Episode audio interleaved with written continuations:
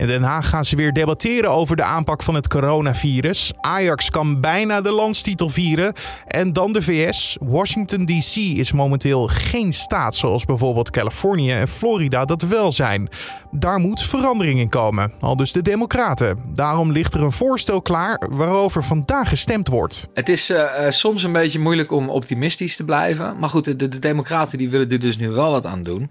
En dit voorstel om van D.C. een staat te maken... Ja, zij weten ook wel dat je dat niet zomaar door de Senaat heen krijgt. Waarom dat lastig is, hoor je zo van Amerika-deskundige Matthijs le Loux. Eerst kijken we kort even naar het belangrijkste nieuws van nu. Mijn naam is Carne van der Brink en het is vandaag donderdag 22 april. Premier Rutte ontkent het achterhouden van informatie over de toeslagenaffaire. Uit onderzoek van RTL Nieuws bleek dat het kabinet bewust informatie niet heeft gedeeld met de Tweede Kamer.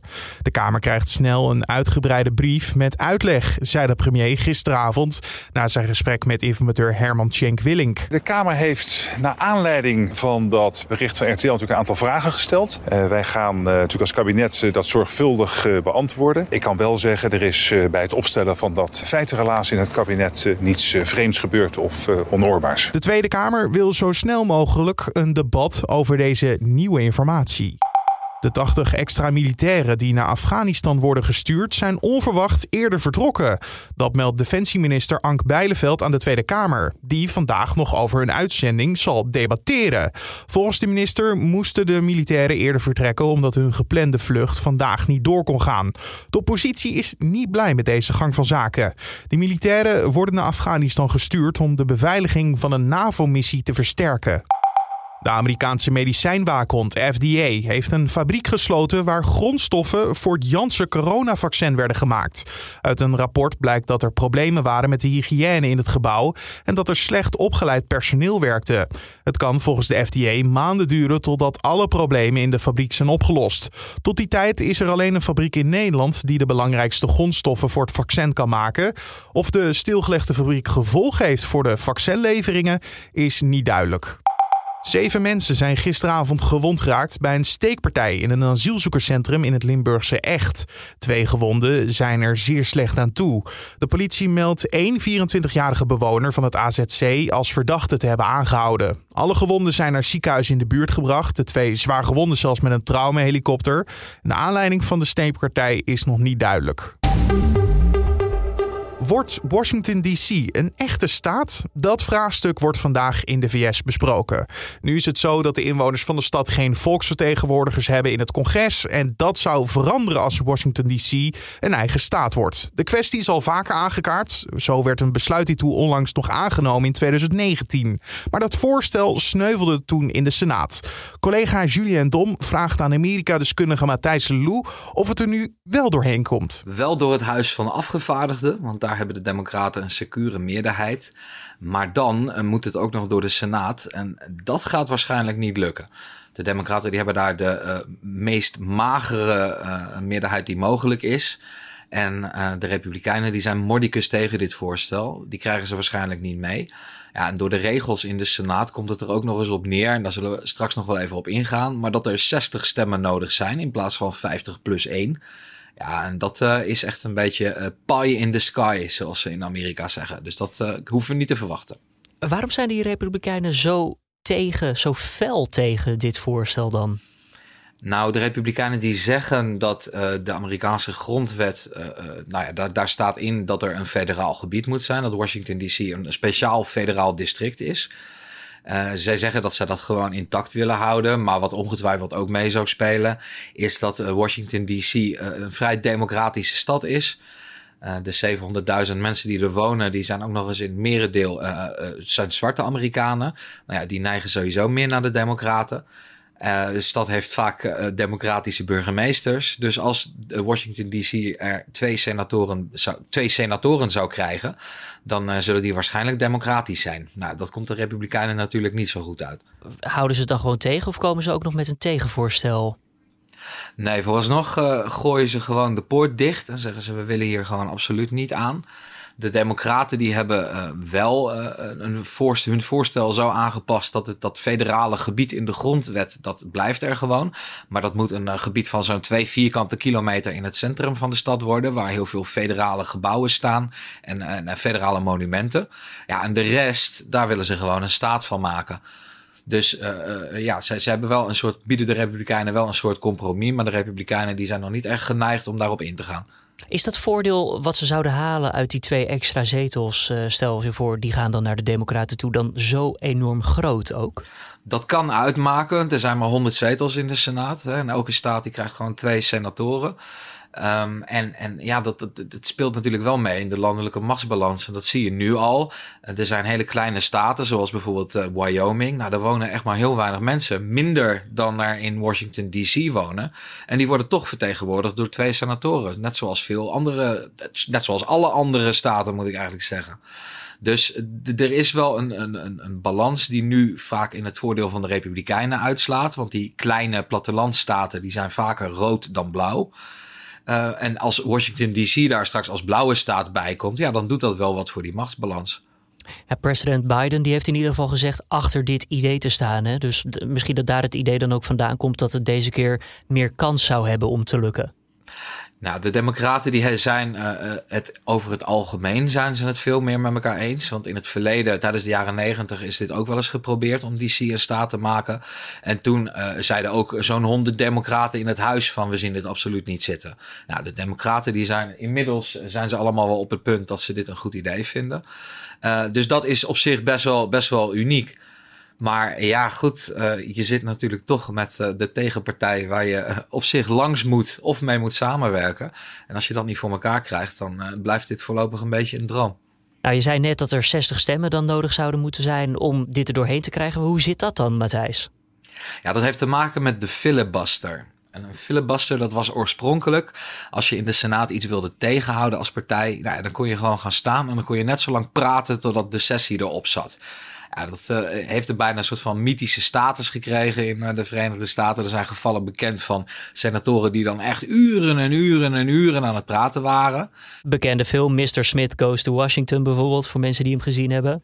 Ja, die draait daar helemaal om. Nou ja, we hebben op een gegeven moment Ted Cruz gehad, de Republikein die Green Eggs and Ham van Dr. Seuss aan het oplezen was. Want die moet blijven praten, maar het maakt helemaal niet uit wat je zegt. Dat liep op een gegeven moment niet meer zo lekker. Dus toen hebben ze een soort van compromis bedacht. En door dat compromis, ik zal niet al te technisch worden, maar komt het erop neer dat je dus niet meer de hele tijd hoeft te praten. Maar dan betekent dat wel dat wetsvoorstellen in de Senaat 60 stemmen nodig hebben.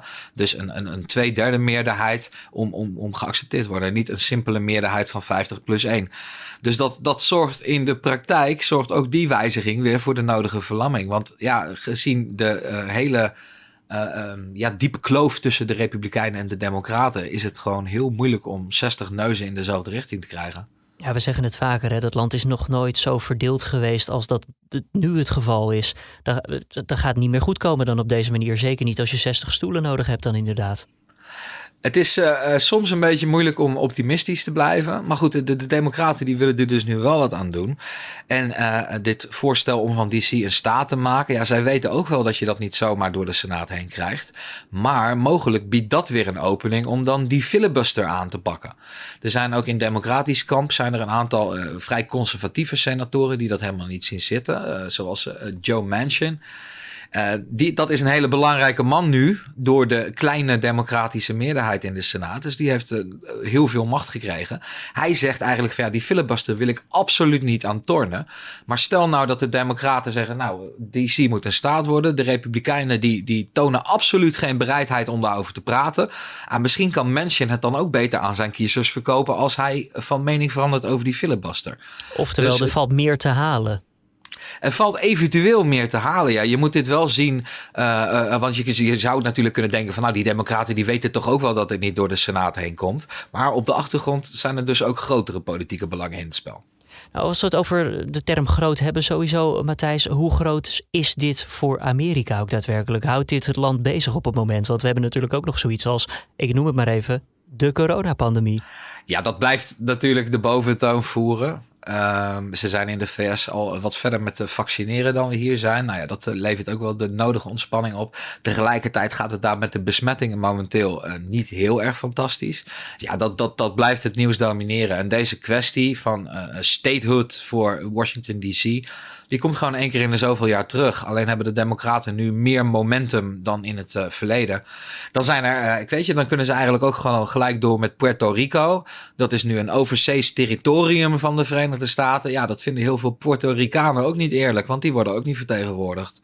Dus deze kwestie rond DC, die kan heel veel andere deuren ook op een kier zetten. Onze Amerika-deskundige Matthijs le Loux hoorde je daar in gesprek met collega Julien Dom. En dan neem ik je even mee naar de agenda van vandaag. Want vandaag staat er weer een debat in de Tweede Kamer gepland over de coronacrisis.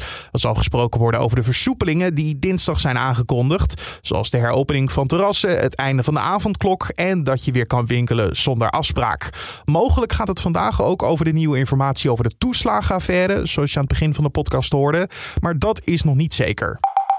Ajax ontvangt FC Utrecht vanavond voor een inhaalwedstrijd in de eredivisie. De Amsterdammers kunnen zondag de 35e landstitel winnen. Maar dan moeten ze wel eerst vandaag van Utrecht winnen. De wedstrijd begint vanavond om 19:15 in de Johan Cruijff Arena. En tot slot start vandaag de kaartverkoop voor Lowlands, dat plaatsvindt van 20 tot 22 augustus. Dit jaar komen onder andere Stormzy, Liam Gallagher en The Opposites naar het festivalterrein in Biddinghuizen. Organisator Mojo gaat er vooralsnog vanuit dat het festival dit jaar door kan gaan zonder maatregelen of beperkingen in bezoekersaantal. Om 20:00 vanavond kan je je kaartjes kopen. En dan het weer van Weerplaza. Wat kan je vandaag verwachten? Je hoort het van Remon Klaassen. Het wordt een droge dag vandaag met flinke zonnige perioden. In de middag kunnen er wel wat meer wolkenvelden zijn, maar het blijft zoals gezegd droog. De temperatuur die is wat aan de magere kant. In het noorden van het land worden 10 of 11 graden. In het midden en zuiden van het land kan het 12 of 13 graden worden. Verder waait er ook een matige wind uit het noorden of noordwesten. Vooral aan zee waait het stevig en is het extra fris. Van de zon genieten vandaag kan het beste van achter glas en uit de wind. Dan voelt het heerlijk warm aan. En dat was het weer van Weerplaza. Dankjewel Remon Klaassen. En om af te sluiten nog een opmerkelijke tv-gebeurtenis van gisteravond. Rachel Hazes had namelijk op haar 15e voor het eerst seks met André Hazes. Dat onthulde Rachel in de tweede aflevering van de documentaire Kleine Jongen. Ze paste destijds op zijn zoon Melvin toen de destijds 34-jarige zanger haar slaapkamer binnenkwam. Volgens Rachel gebeurde het op een avond dat André's eerste vrouw Ellen Wolf niet thuis was. Ja, daar gebeurden natuurlijk wel een paar dingen die eigenlijk niet door de beugel konden. Ellen was niet thuis. En ik was naar bed gegaan en toen kwam André op een gegeven moment bij mij in de slaapkamer. En toen hebben we ook wel echt seks gehad de eerste keer. Dus André was ook wel mijn eerste vriendje waar ik dan de liefde mee bedreven heb. Volgens haar was het nooit een opgezet plan, maar overviel het haar. Ik had niet de intentie om met André naar bed te gaan. Misschien ooit een keertje of zo. Maar toen ik 15 was, speelde dat echt nog niet bij mij. Dus het is me echt overkomen. Rachel trouwde uiteindelijk op haar 21ste met de volkszanger. En dan zijn we aan het einde gekomen van deze podcast voor de donderdag 22 april.